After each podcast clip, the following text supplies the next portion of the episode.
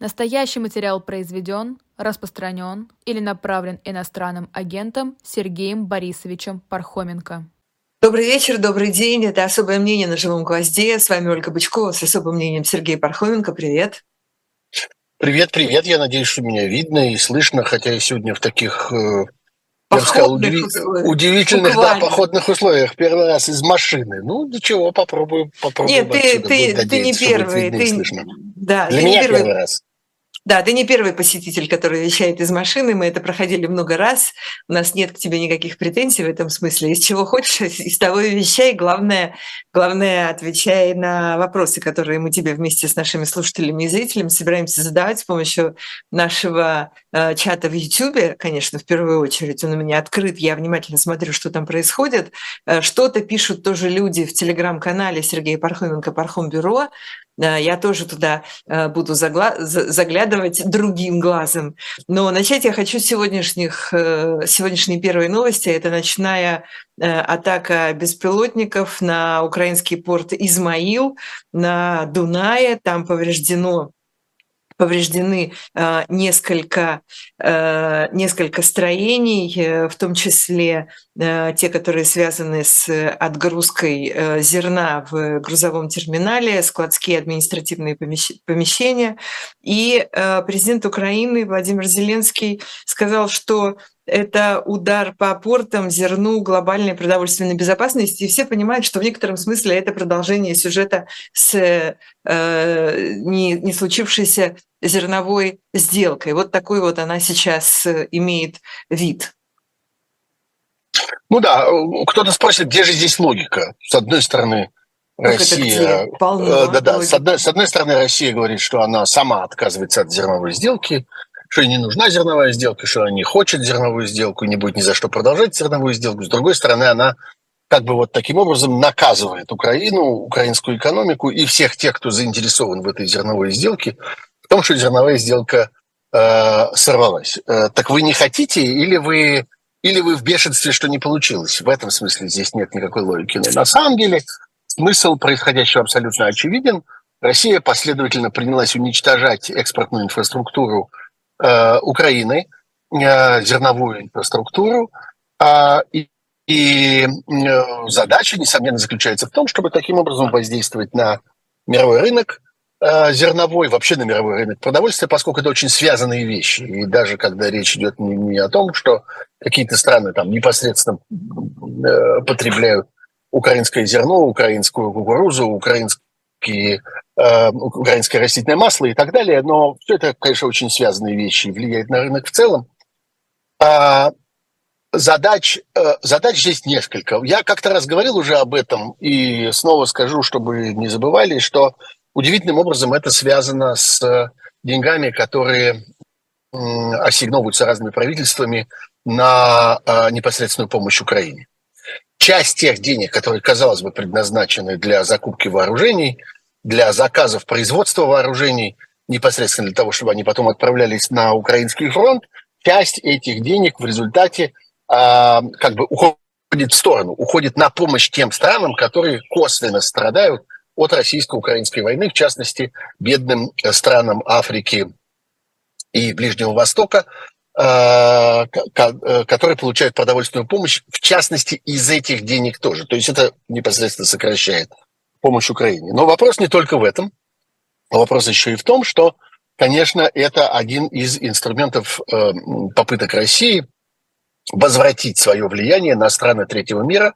Зачем это но надо, абсолютно понятно. Это совершенно не похоже на советскую тактику. Советский Союз в свое время пытался э, выстраивать отношения там и с африканскими странами, и с центральноамериканскими, и с некоторыми странами Юго-Восточной Азии, Океании и так далее – с тем, чтобы насадить там какие-то коммунистические режимы, поддержать коммунистическую идеологию, создать, что называется, социалистический лагерь или как, как там это все называлось.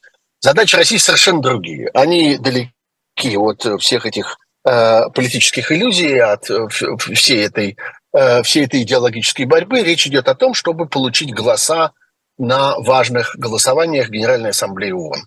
Ну вот, вот я, извини, можно я тебя перебью, не да. соглашусь, потому что, э, потому что, конечно же, вся вот эта вот э, социалистическая коммунистическая мишура, которой пользовался Советский Союз в, в Африке и в третьем мире, она в конечном счете все равно была инструментом э, для того, чтобы укреплять там свое влияние. Да, конечно там да, конечно. Э, все что угодно да, и идеологию, разница в общем, разница приблизительно в, том, в последнюю очередь. Разумеется, но разница заключается в том, что там э, Советский Союз интересовало влияние. Он хотел влиять на эти страны, на то, что внутри них происходит, на политику, которую они развивают, на их действия и так далее, и так далее. Здесь совершенно конкретная цель. Абсолютно все равно, кто будет сидеть во главе Центрально-Африканской э, Республики или Буркина-Фасо, или э, Нигера, или Мали, э, или еще кто-нибудь. Будет это какой-нибудь убийца, уголовник, или это будет какой-нибудь религиозный маньяк, или еще кто-нибудь.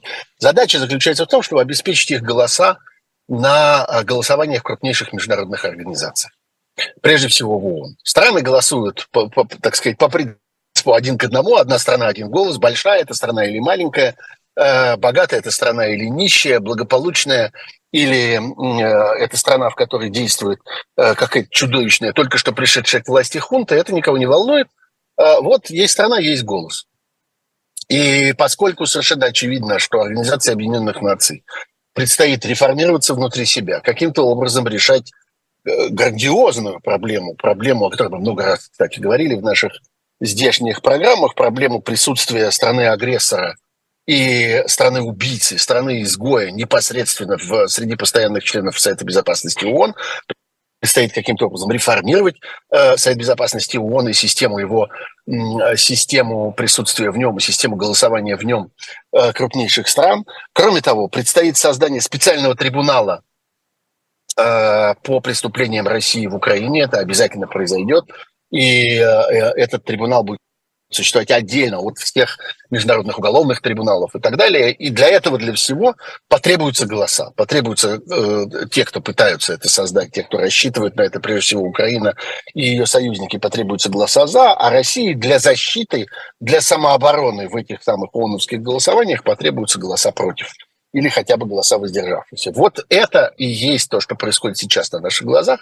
Это скупка этих голосов. Скупка, надо сказать, довольно циничная, построенная прежде всего на э, задействовании разного рода коррупционных механизмов в, эти, в этих странах. Вот мы, собственно, наблюдали э, то, что происходило на, на этих э, на этом так называемом африканском форуме и потом африканском саммите, который происходил происходило в России. Э, речь идет о том, чтобы обеспечить личную безопасность и личное продолжение власти всем вот этим анекдотическим диктаторам, которые э, управляют во многих странах Африки многими десятилетиями. Там собственно, находятся все мировые рекорды по этой части.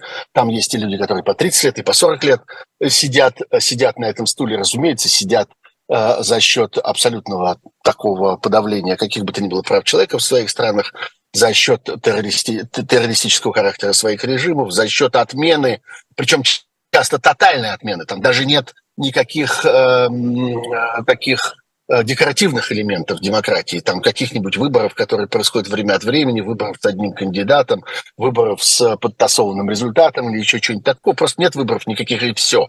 Десятилетиями. Такие страны в Африке тоже есть.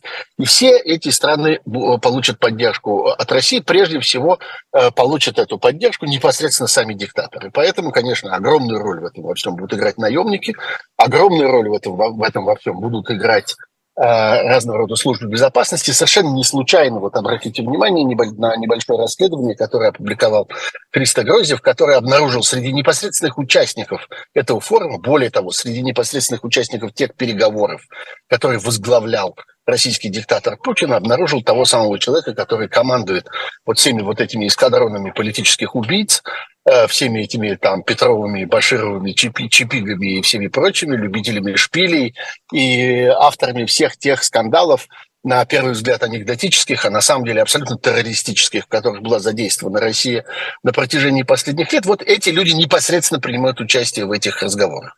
Вот так происходят э, попытки России удержаться вообще в каком-то э, международном, э, какой-то международной сфере, сохранить какие-то международные контакты. Весь акцент перенесен туда. Министр э, Киса Воробьянинов, в смысле Лавров, не вылезает из Африки э, и в самых уже удивительных положениях и самых удивительных ситуациях побывал за, э, за, за это время. Но вот это важно понимать, что речь не идет об благотворительности. Речь не идет о том, чтобы подкупить эти страны. Речь идет о том, чтобы подкупить их диктаторов. И в этом смысле все разговоры, например, про то зерно, которое бесплатно Россия готова поставлять туда и сюда, помогать голодающим такой страны и такой страны, все это давно уже объяснено э, экономистами. Все это очень простая, на самом деле, очень простая ловкость рук, очень простое мошенничество, когда в действительности эти страны, которые получают эти подарки, ничтожные подарки по сравнению с э, их потреблением, вынуждены будут потом за это зерно платить втридорога, э, именно потому, что э, действия России, такие глобальные действия России ведут к подорожанию зерна на мировом рынке и то, что ну, они буквально то, что буквально то, что мы видим сегодня, да. То самое, что мы то самое, что мы видим сегодня. Но да, это и не только сегодня, это каждый раз происходит. Непосредственным результатом этих ударов по инфраструк... портовой инфраструктуре Украины является моментальное повышение цен очередное. И в целом цены эти растут, и расплачиваться за это, как всегда, будет потребитель, в данном случае вот эти самые бедные страны, которые получают ничтожные подарки в Санкт-Петербурге, а после этого э, вынуждены э, либо э, страдать от массового голода э, среди своего населения, либо э, большую часть э, своего государственного достояния тратить вот на эту вот закупку зерна, а не на и прочего продовольствия, а не на развитие, собственно, своих стран. Поэтому это эксплуатация ну, и не забудем, да, и не забудем про это списание долгов. Э, ну, это обычная, это обычная да, ситуация, это да. Нормальная советская долгов, практика, да. Хорошо себя зарекомендовала. Абсолютно, абсолютно декоративная, да, потому что ну, действительно это, эта практика проверена многими десятилетиями советской практики, и речь идет о списании долгов заведомо безнадежных. Совершенно очевидно, что никто никогда эти долги никогда не вернет. А, более того, а, эти, э, это списание долгов, оно каждый раз открывает формальную возможность для подписания новых контрактов и новых поставок. Поставок чего? Оружейных, прежде всего. Потому что среди прочих ущербов, которые Россия понесла в результате вот этой войны в Украине, это ее вытеснение с э, чрезвычайно важного для России, для российской промышленности рынка вооружений каких-то ну, относительно цивилизованных стран. Э, стран, которые, цивилизованность которых заключается в том, что они хоть иногда платят, например. Э, э, так вот, остается, остаются рынки нецивилизованные, остаются рынки тех стран, которые не платят по этим счетам никогда, но зато дают откаты. И это, кстати, тоже чрезвычайно важная возможность для тех, кто участвует в производстве и в торговле этим оружием. Это для них вопрос личного и возможность личного обогащения – даже если они прекрасно понимают, что контракты, которые они заключают, они абсолютно безнадежны с точки зрения расчетов, с точки зрения буквы закона, которая под этими контрактами есть. Откат будет получен, взятка будет получена, ее получат обе стороны, и те, кто покупают, и те, кто продают, получат свою мзду за заключение этого контракта. Им этого достаточно, а для того, чтобы эти контракты снова можно было заключать, нужно каким-то образом разобраться с прежними. Потому что существуют формальные препятствия. Если по прежним контрактам не произошло никакого расчета, то вроде как и новые заключать нельзя. Можно, если по прежним контрактам долги списать. Так что есть здесь еще и этот, э, еще и этот э, смысл.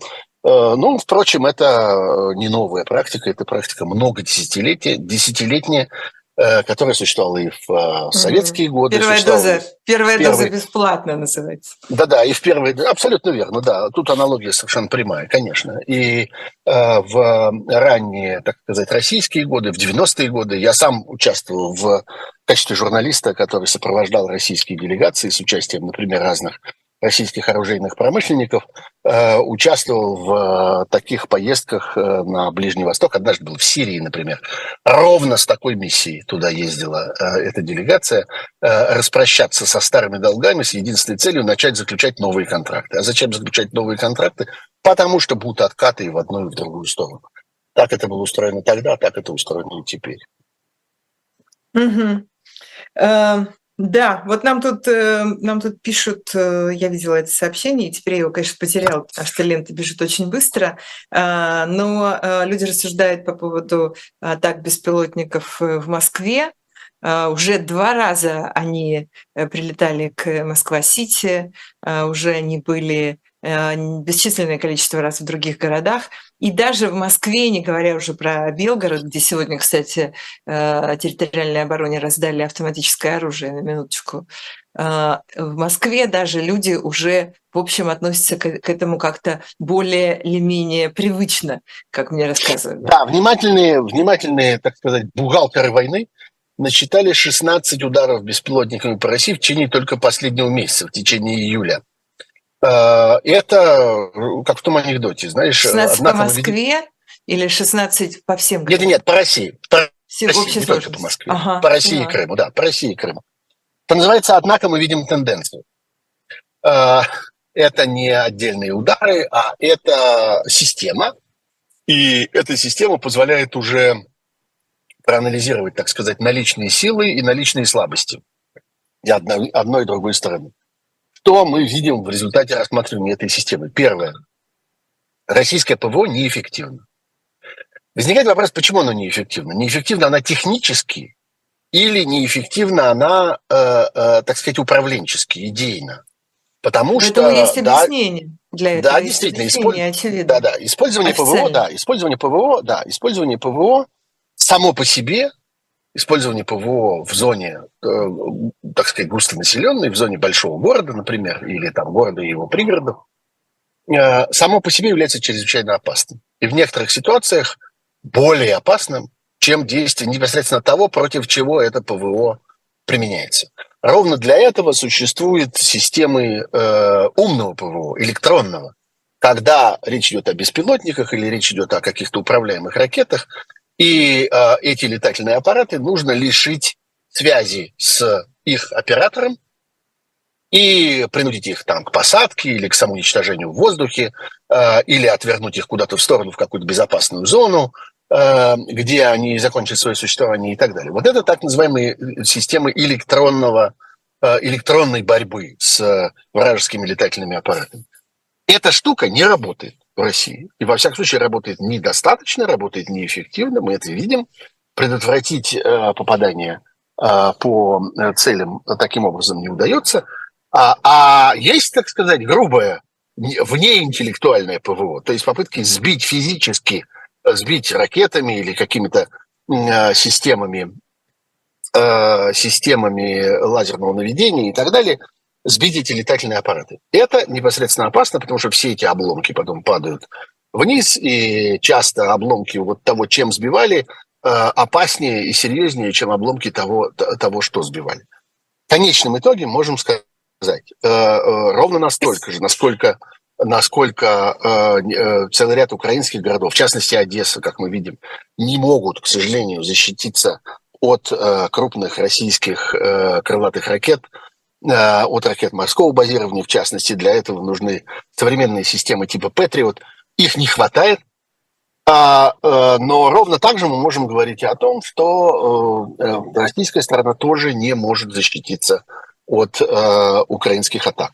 Что это означает? Это означает, что фраза, сказанная Мединским, фраза, сказанная Зеленским, хорошая оговорка, фраза, сказанная Зеленским, где вообще? О том, что... Где один, да, а где другой? Слушай, вообще. А, ну, Мединский, Мед... да, Мединский происходит откуда-то из Черновцов, что ли, я не помню, или из Черкас, ну, в общем, откуда-то откуда оттуда.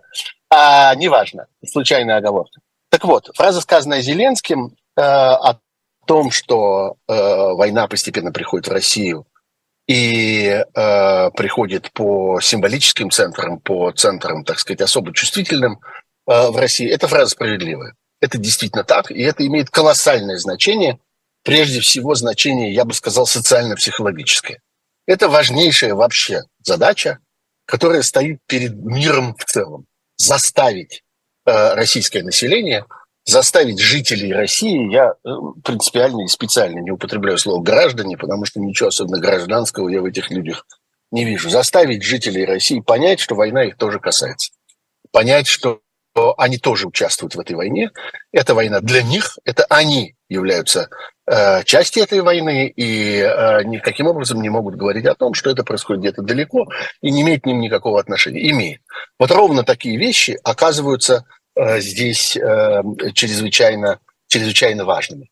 Э, мы помним при этом, что ну, бессмысленно рассчитывать на то, что бомбардировки, обстрелы и так далее заставят население, там, я не знаю, осуждать своего вождя и требовать от вождя капитуляции или что-нибудь вроде этого.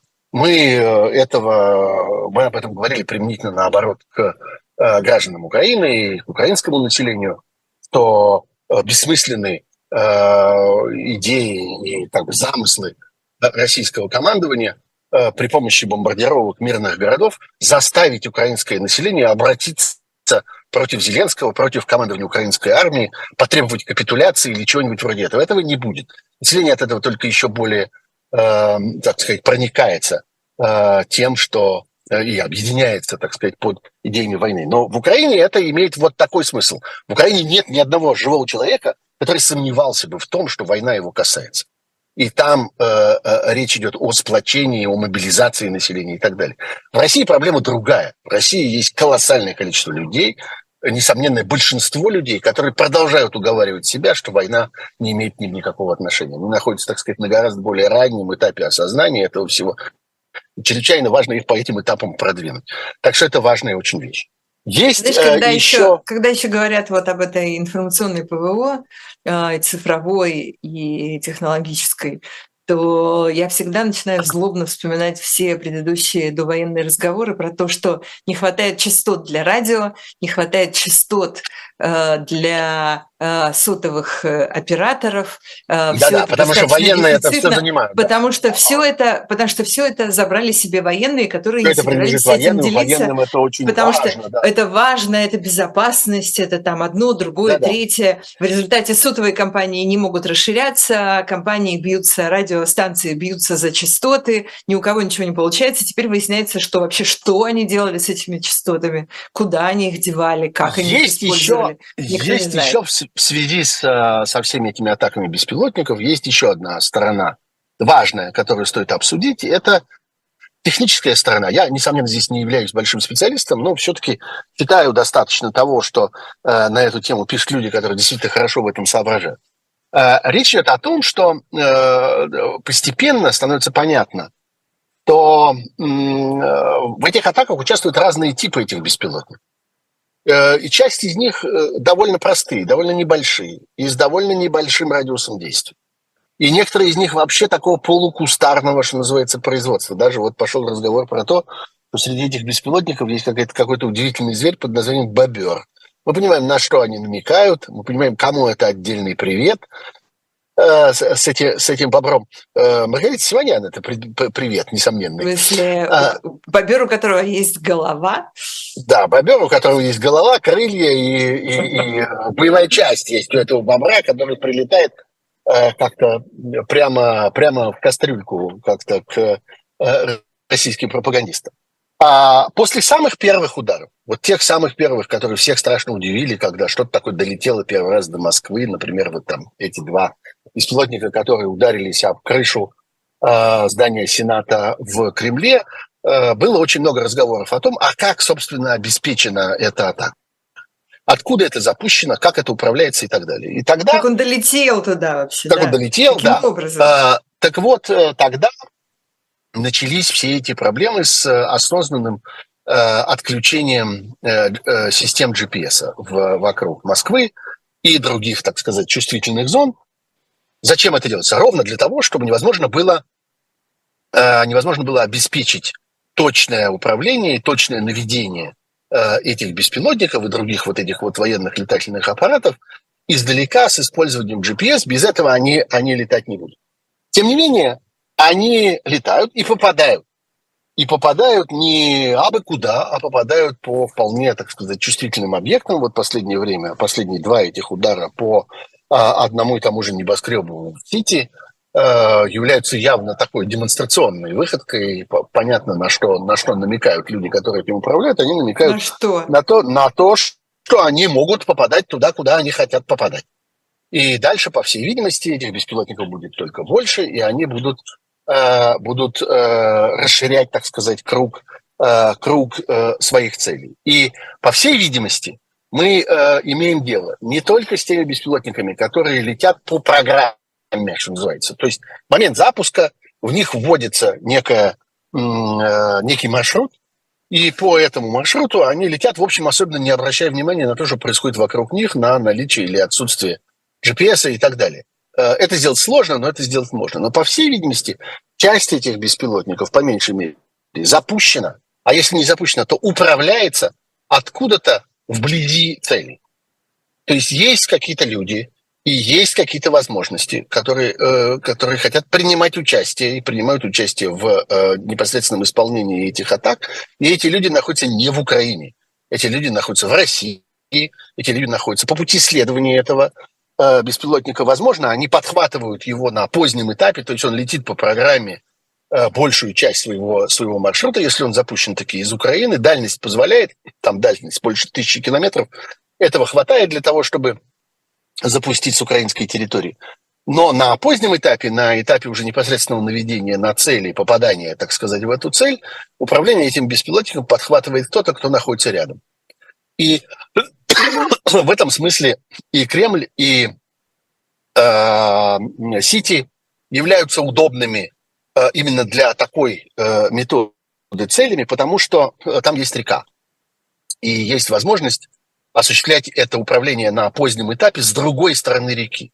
То есть отделить оператора от того места, куда, собственно, прилетает этот, э, этот беспилотник. Потому что опасность, конечно, заключается в том, что как только управление принимает на себя кто-то, кто находится вблизи, собственно, этой цели, есть возможность э, этого оператора обнаружить, как-то его там запеленговать, вычислить, каким-то а образом обнаружить его электронным образом. А через реку так просто не переберешься. Мы можем вспомнить, например, историю с тем, как снимал ФБК, э, как они снимали с помощью своих дронов резиденцию, э, резиденцию Медведева. Они запускали дрон с другой стороны Волги. Ага. Оператор находился на другой стороне Волги.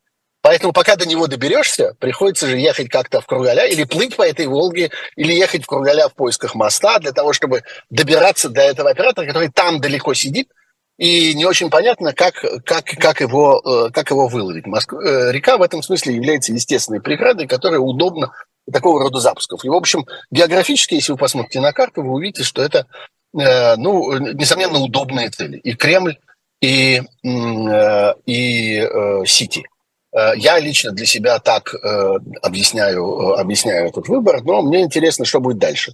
Мне интересно, когда это все долетит до Лубянки, мне интересно, когда это все долетит до Государственной Думы, а я думаю, что долетит и туда, и сюда рано или поздно. Мне интересно, когда это все долетит до разного рода министерств, которые находятся в центре, в центре Москвы и не защищены никакими водными преградами.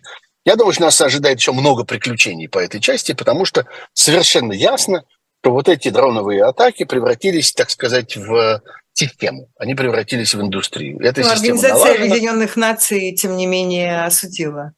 Э, Организация Объединенных Наций осудила, а куда же, ей, куда, же ей, куда же ей деваться Организация Объединенных Наций? Но у меня нет никаких сомнений, что это будет продолжаться. У меня нет никаких сомнений, что э, Украина будет, э, и украинское командование, украинская разведка будут продолжать, продолжать эти попытки, потому что для них чрезвычайно важны смотри пункт первый нашего разговора, для них чрезвычайно важны, э, важна эволюция отношения к войне в российском обществе.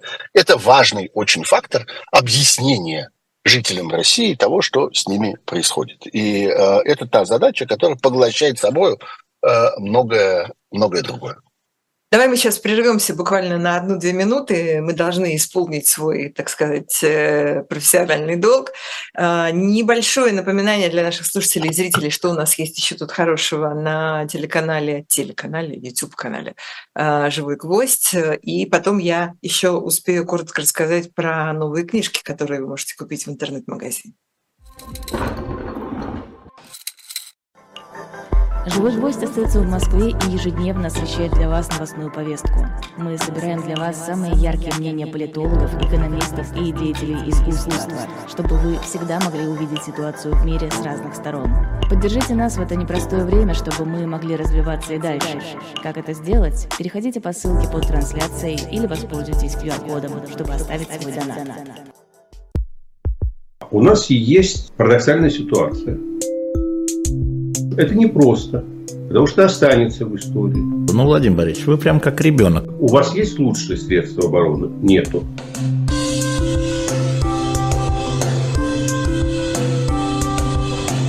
Мы же не живем в России просто так. У нас всегда должна быть какая-то миссия, ради которой можно сдохнуть. Это вообще вот кто доказал? Бжезинский. Надо сказать, что э, интернет-магазин дилетант.шоп стал совсем большой и важный, и он теперь обещает э, нам, вам, э, своим потребителям, э, своим пользователям и своим покупателям большой выбор мировой классики в виде вот таких вот э, абсолютно таких олдскульных книг, с кожаными переплетами, золотым тиснением. Я надеюсь, что вы видите сейчас это на, своих, на своих экранах. А, и все прям такое вот э, очень красивое, очень солидное. Если вы хотите, например, подарить кому-нибудь э, такой солидный, красивый, долгоиграющий и запоминающийся подарок. Стивенсон, Орел, Дюма, Конан Дойл, Уальд, э, Цветаева, Маяковский, Кумилев, многие другие как написано здесь в аннотации, ярко оформленные подарочные издания станут прекрасным подарком для всех любителей классической литературы. Идите немедленно на дилетант шоп. Вот.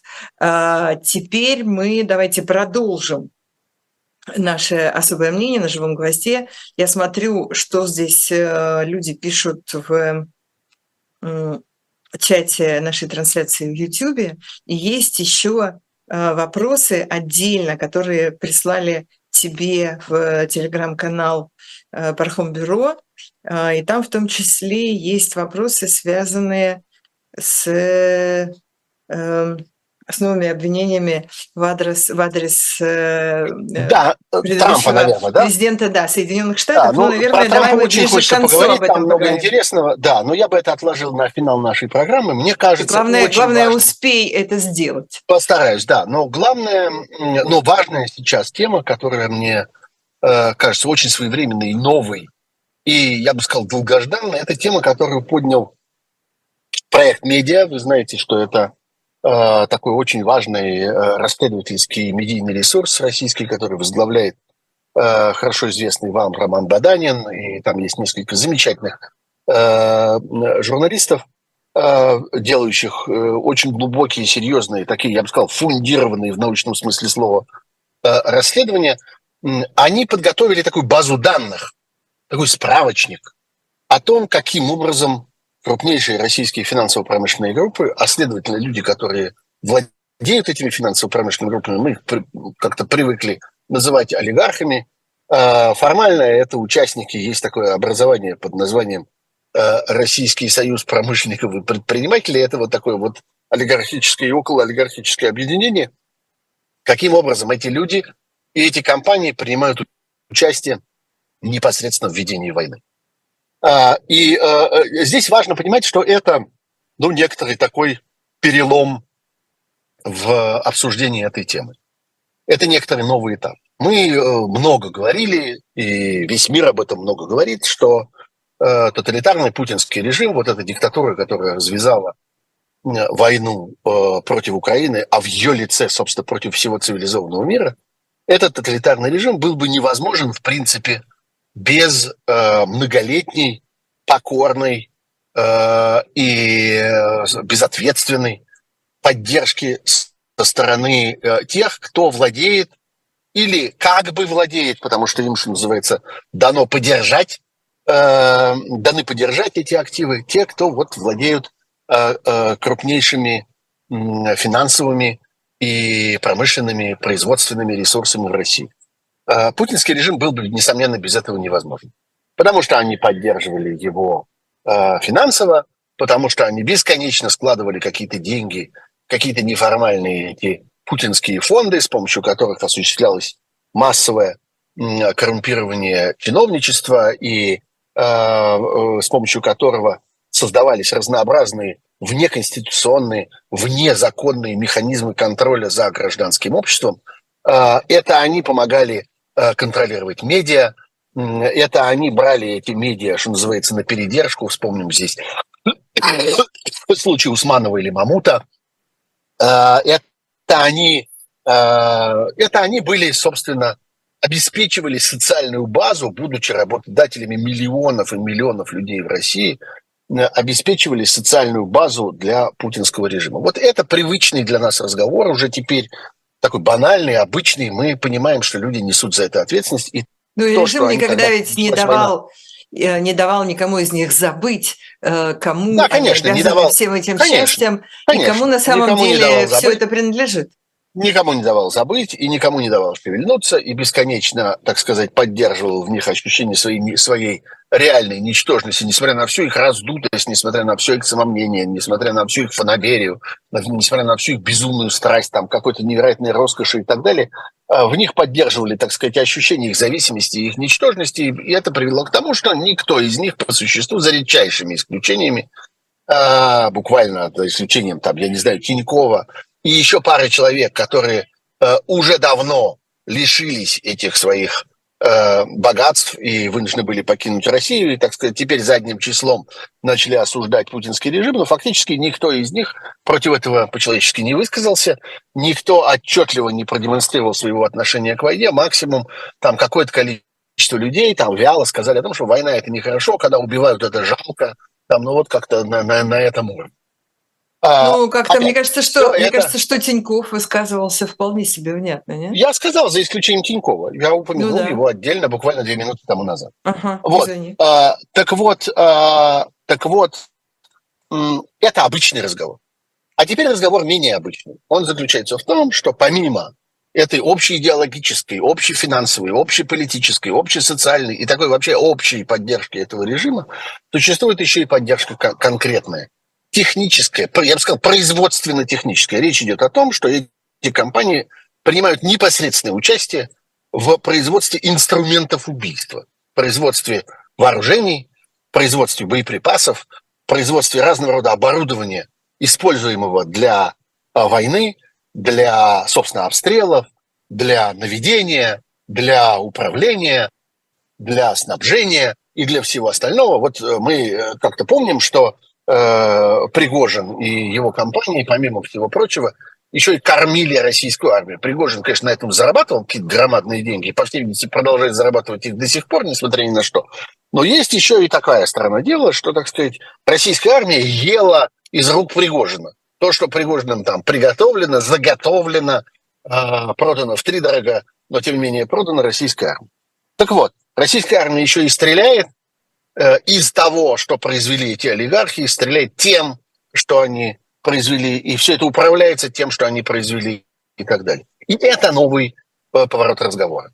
И это новое, гораздо более конкретное, и, надо сказать, не менее, я не сказал бы гораздо более тяжкое, не менее тяжкое обвинение против этих людей. Понятно, что э, нет ничего удивительного в том, что крупнейшие э, промышленные, производственные, финансовые компании – Э, принимают участие в чем-то, что так или иначе связано с военно-промышленным комплексом или с э, э, социальным обеспечением тех, кто непосредственно имеет отношение там, к армии, к спецслужбам, к вооруженным разного рода структурам и так далее. Причем это довольно широкая вещь. Ну, не знаю, возьмем, например, там, страховую компанию, скажем, речь не идет сейчас, даже начнем не с производства танков или с производства снарядов, возьмем страховую компанию.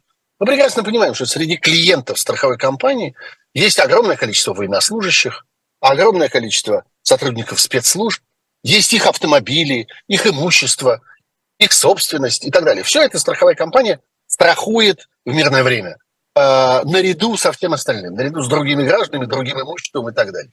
И странно было бы требовать, чтобы страховая компания э, заведомо от этого отказывалась и говорила, что все, у кого есть погоны, мы тем э, страховой полис не даем.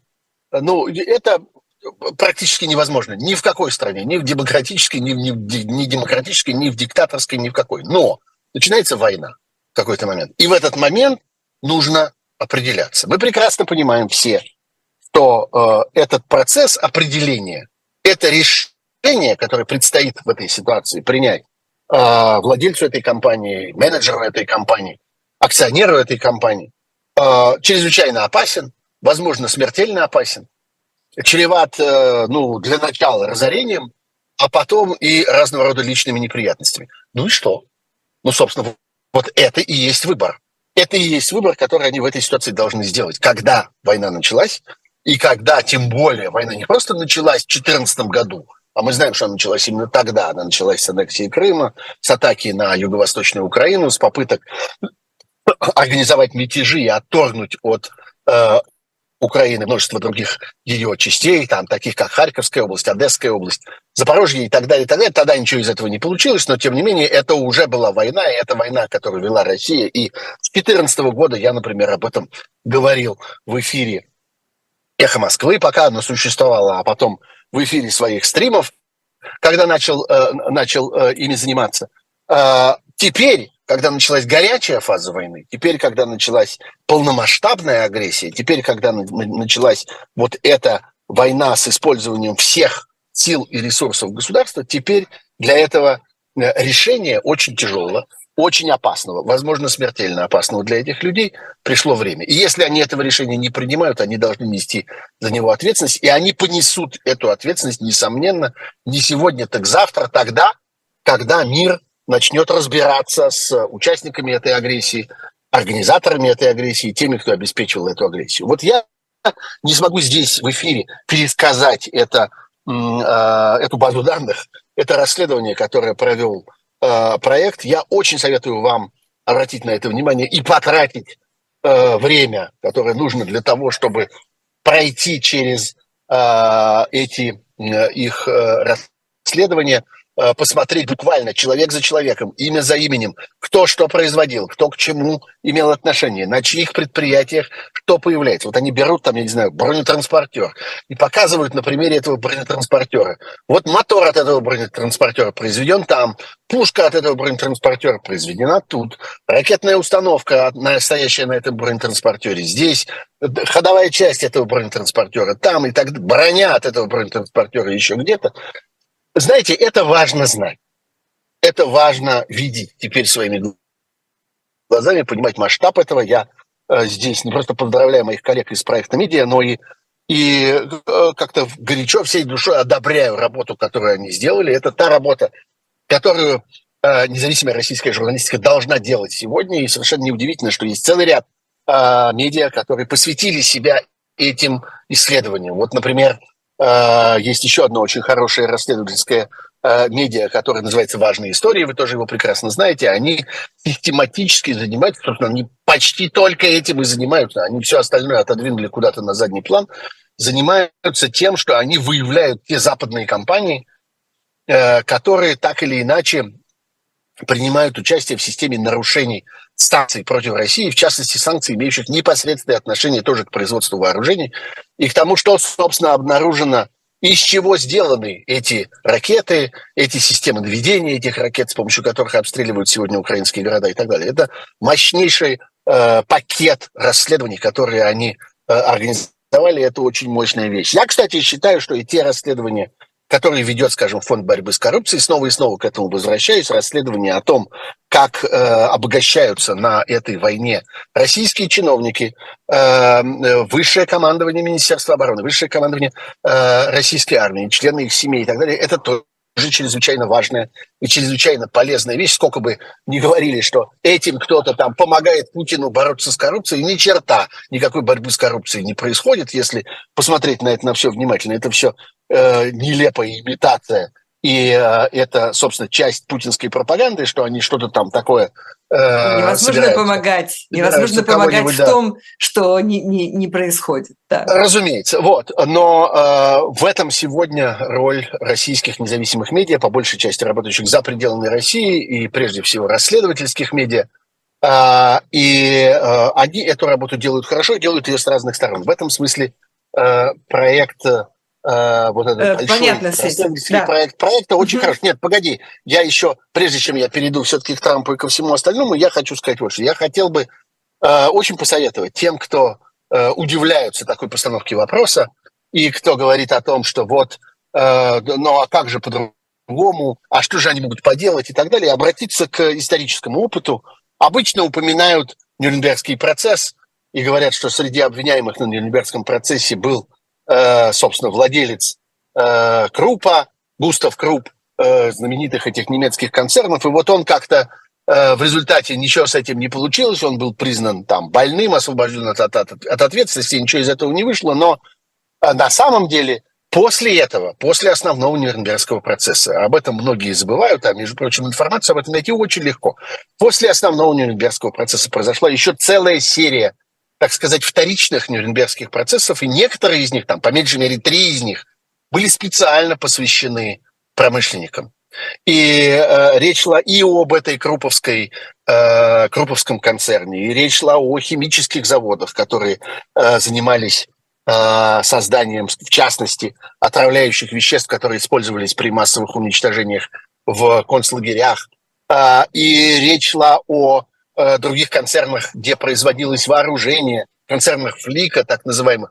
Можно быть недовольным их результатами этих процессов. Там люди получили не очень большие сроки, кто-то был два года, шесть лет, восемь лет. По сравнению с теми преступлениями, которые они совершили, это может быть не очень много. Но это, тем не менее, имело ну, э, некоторое политическое э, значение. Это было некоторое подтверждение того, что да, эти люди тоже несут ответственность. Эти люди, которые своими капиталами, своим менеджерским талантом, между прочим, э, своими э, организационными возможностями и способностями принимали участие в вооружении нацистской Германии и должны за это поплатиться. Я думаю, что этот пример должен сегодня быть перед глазами у российских промышленников и предпринимателей, и особенно в тех случаях, когда они пытаются каким-то образом доказать, что они должны быть освобождены от санкций, они должны быть, так сказать, для них должно быть сделано исключение, они должны понимать, что история не на их стороне, история их не оправдает, и эти тяжелые решения они должны принимать сегодня и должны нести ответственность за то, что они эти решения принимают так поздно.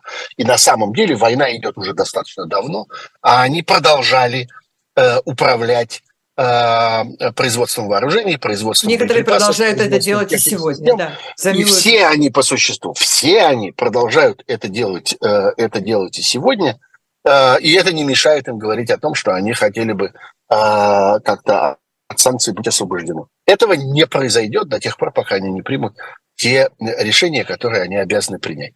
Вот Давай я успею спросить тебя про Трампа, потому что Трампа. люди тоже... Да, тут, да, э, в общем, про Трампа. тут кто-то э, так весело сформулировал вопрос, э, что э, все-таки кто, э, что переломит э, э, вот э, горб этому политическому верблюду обвинения в харасменте или в попытках повлиять на... Знаете, я совершенно не хотел бы шутить на эту тему, тем более, что для меня эта тема очень давняя, я довольно много сил ей посвятил. И когда, собственно, только приближались выборы, которые Трамп проиграл, э, и тот, собственно, момент, когда он вынужден был покинуть Белый дом, я говорил об этом, что Трамп сражается с такой бешеной силой за э, признание этих выборов фальсифицированными и так далее, потому что он понимает, что жизнь, которая его ожидает после этого, это жизнь вечного обвиняемого, а в дальнейшем вечного подсудимого. Все, что он будет делать до конца своих дней, он будет оправдываться за то, что он совершил, э, находясь э, в положении украин... американского президента и находясь в положении человека, который отрицает выборы. Он вечно будет э, проводить свое время до скончания своих дней в суде. Это, собственно, сейчас и началось. Я много раз про это говорил. Мне не верили, говорили, что я как-то преувеличиваю, что на самом деле он выйдет сухим из воды и так далее. Не выходит он сухим из воды. И, собственно, то, что произошло в последние два дня, это тоже изменение, радикальное, на мой взгляд, изменение вообще всего разговора про э, Трампа, его ответственность и ответственность тех людей, которые помогали ему в его политических преступлениях. Дело в том, что обвинения по четырем статьям Уголовного кодекса э, американского, они, казалось бы, не содержат никаких новых сведений. Все хорошо уже знают, что произошло в э, январе, э, собственно, тогда, 6 э, января 2021 года, э, когда произошел вот этот знаменитый штурм Капитолия, все понимают роль Трампа в этом, который призвал к этому, э, который отказывался э, противостоять ему и так далее. Но э, сейчас э, в этих обвинениях вопрос поставлен совершенно по-другому. На основании вот этих всем известных и совершенно очевидных, и уже многократно расследованных, потому что огромное количество судебных процессов прошло, и уже значительное количество людей осуждено, и уже находится в местах лишения свободы по, собственно, этим эпизодам, на основании этого всего выдвинуты обвинения общего, я бы сказал, как не, э, так сказать, опасно это произносить, но тем не менее, политического характера. В чем этот политический характер? В том, что Трамп обвиняют не в том, что он что-то не то сказал, Э, как-то не так поступил, э, э, что-то такого там не сделал, что должен был, или там не остановил то, что должен был остановить. Его обвиняют в том, что у него была система поступков, он выработал план и осуществлял этот план, задачей которого было его сохранение у власти. И продолжение его президентской власти, несмотря на то, что он проиграл выборы. И он знал, что он проиграл выборы, и он знал, что не существует легальной возможности ему остаться э, э, позиции президента Соединенных Штатов после проигранных выборов. Тем не менее, он создал вместе со своими подчиненными этот план, и он следовал этому плану. И именно в этом сегодня его, э, его обвиняют. Это обвинения гораздо более общие, это обвинения гораздо более принципиальные, я бы сказал, чем обвинения в том, что он что-то не то сказал или кому-то не так позвонил. Поэтому это сговор для совершения преступления против Соединенных Штатов Америки, против государства в целом, это одно обвинение. Сговор с целью воспрепятствования воздействия или затруднения любой официальной процедуры или попытка совершения этого, наказание за это преступление предусмотрено э, до 20 лет лишения свободы. Это, собственно, воспрепятствование воздействия или затруднение любой официальной процедуры или попытка совершения этого. И это нарушение прав граждан, то есть, собственно, право граждан на выборы. Это тяжелые обвинения против американского общества и американского государства. И речь, собственно, идет о том, что у э, Трампа э, был такой замысел, что это, собственно, то, чего он хотел. Это не так получилось. Вот он организовал там какую-то манифестацию в Вашингтоне, и в результате, вот, извините, вот так вышло, что как-то вот поимелись какие-то неприятные последствия. Нет, его задача заключалась в этом. И даже есть, э, есть э, э, свидетельства, которые вот на этом предварительном этапе э, были обнаружены, когда, э, когда э, сотрудники Трампа люди, которых он требовал, э, чтобы, э, чтобы они, собственно, ему содействовали вот в этой его, в этой его, в этой его деятельности. Они говорили ему, что не существует такой возможности, нет такого мира, говорили они ему, в котором ты бы остался президентом после того, что произошли вот эти, вот эти выборы. Или, например, он требовал от вице-президента Пенса Э, который, как э, по американской процедуре выборов, этот э, именно вице-президент имеет очень важную формальную роль в утверждении результатов выборов. Он требовал, чтобы Пенс воспрепятствовал, собственно, этой процедуре утверждения, и тот